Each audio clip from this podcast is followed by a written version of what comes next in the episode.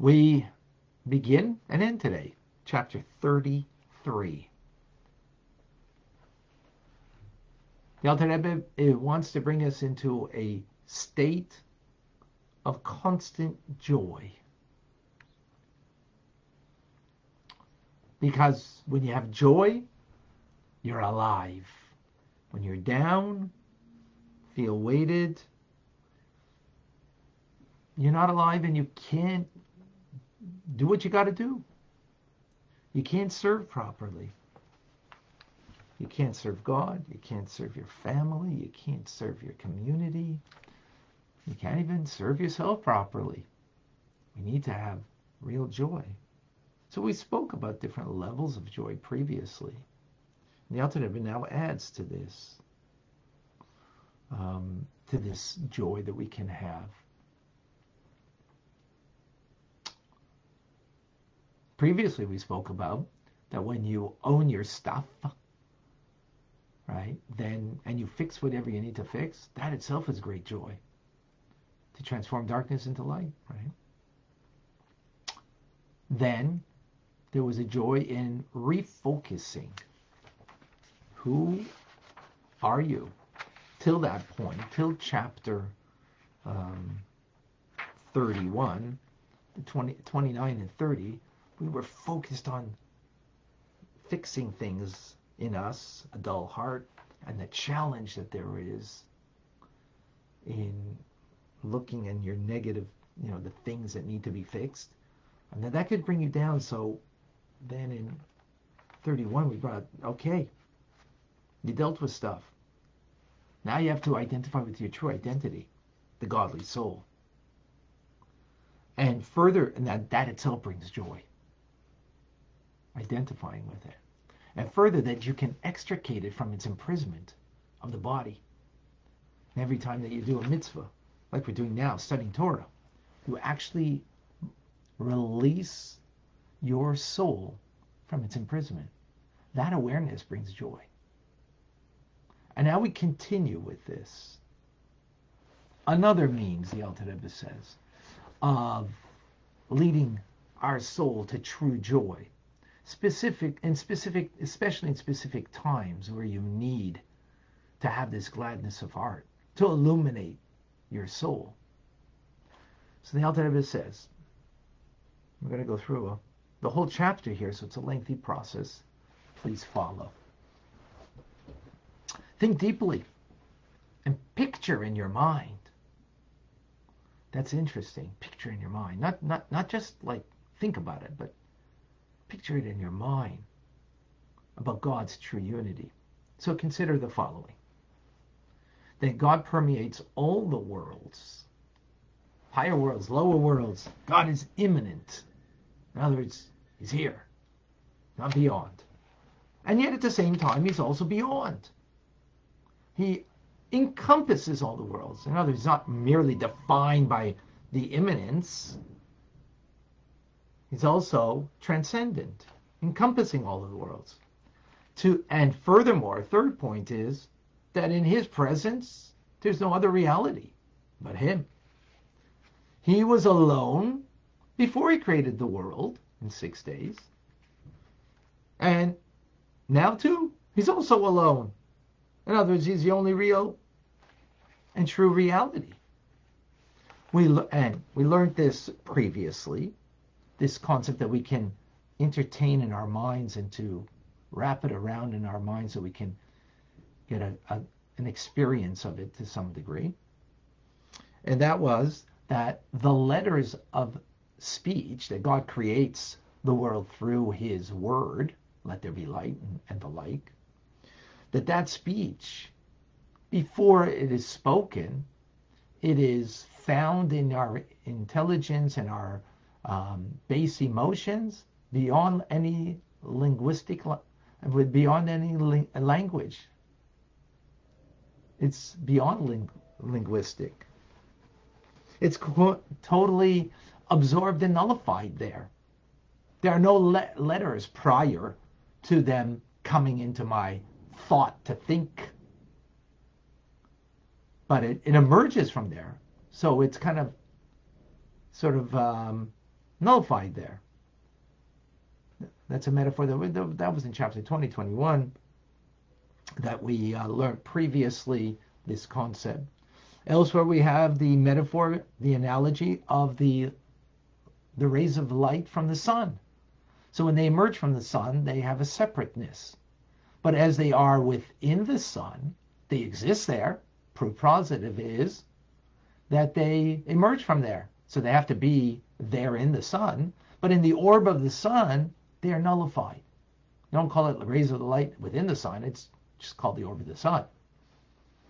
Like the letters of speech.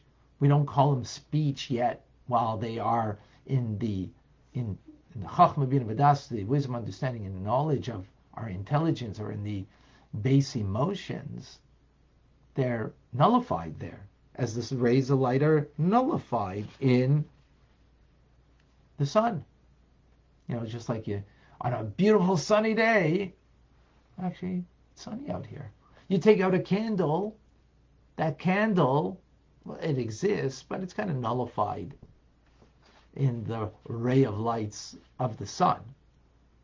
So that's the idea that you know it, it, it has no kind of it's it's part and parcel of its source, nullified in its source. And what's that source? The light of the Ein Sof from God.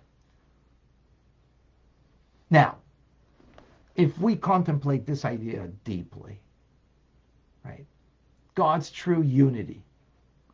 That will bring in our heart a rejoice with this faith that the soul will be gladdened and rejoicing to the point that you're going to sing with all of your heart, soul, and might. That filling your mind with the experience of this closeness to God. Furthermore, says the Alter this is the whole purpose of of the individual, of the human being. The purpose of which it, he and she were created in all the worlds, higher spiritual worlds, this physical world, that God should have a dwelling place in this world. Now, this, a person's faith in this, and the unity of God fulfills this goal. In other words, the unity is revealed in our mind and in our heart that we are an abode for God. Another metaphor to bring this out is how great would, and, and here's the, the point of the joy to bring out. The joy of this idea that we are an abode for God we ourselves, and actually the world by extension. So that should bring joy. So the metaphor for that would be imagine a commoner has a home, not the most beautiful home. You know, it's a commoner. Not any wealthy individual. But um, for whatever reason, and it's a metaphor, the king wants to now dwell in his abode. He's coming to visit. Ooh.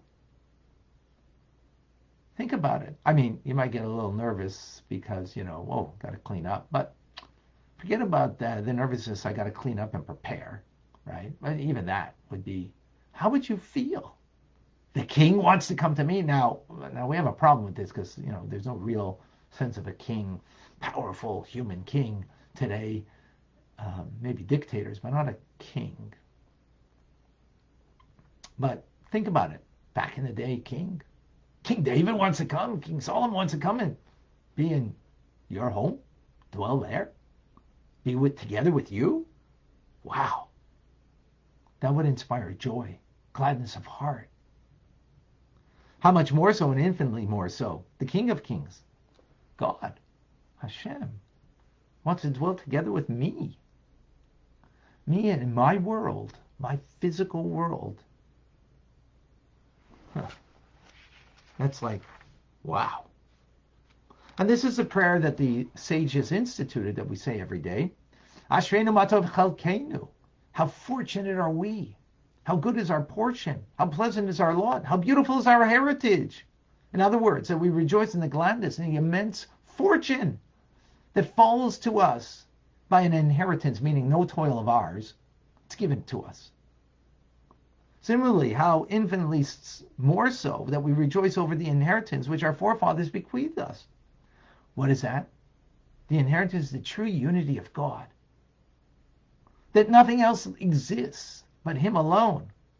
And I am nothing but an abode for that. When I'm aware of that, God's unity, that I am, I have that oneness with God. Wow. That I am a,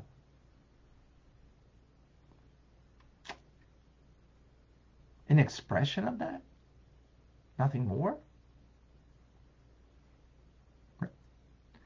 This is the meaning of what the sages say in the Talmud, that there's 613 mitzvahs were given to the Jewish people. Came Chavakuk, prophet, and he said that all of them are really one mitzvah, single one. What's that? Faith. And that's what it means that it says, the Chavakuk said, a tzaddik b'emunaso yichya, a tzaddik lives by their faith. What does that mean?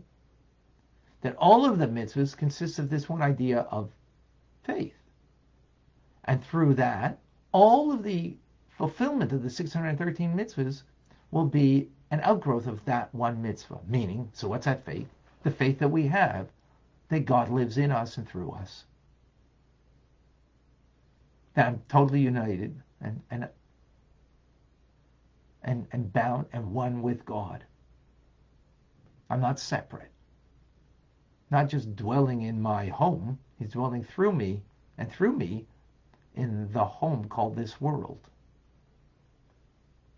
So that will bring great rejoicing to the heart when this faith,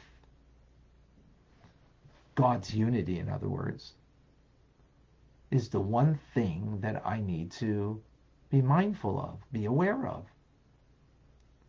Because when I rejoice in this one thing that I'm not separate, I'm united perfectly with God,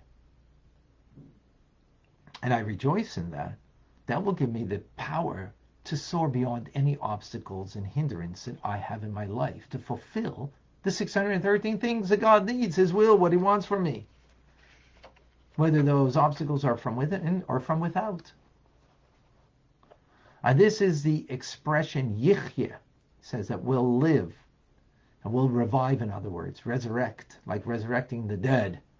The soul's revived with great joy.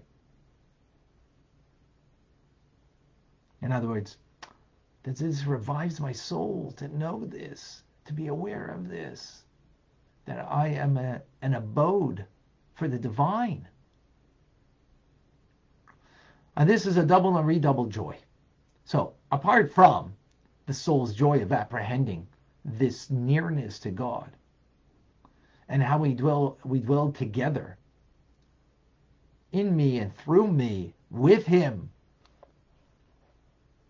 Also, there's another double joy, and that is that this brings pleasure to God. This faith that we have. And that allows then that all of the negative forces will be subdued. Darkness will be transformed into light.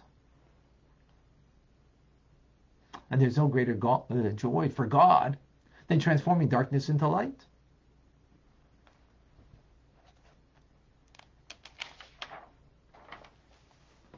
And this is the meaning of the verse in Tehillim of Psalms Yismach Israel b'osav. Let Israel rejoice in its maker. Note the expression maker, not creator. And then, hello? Come in.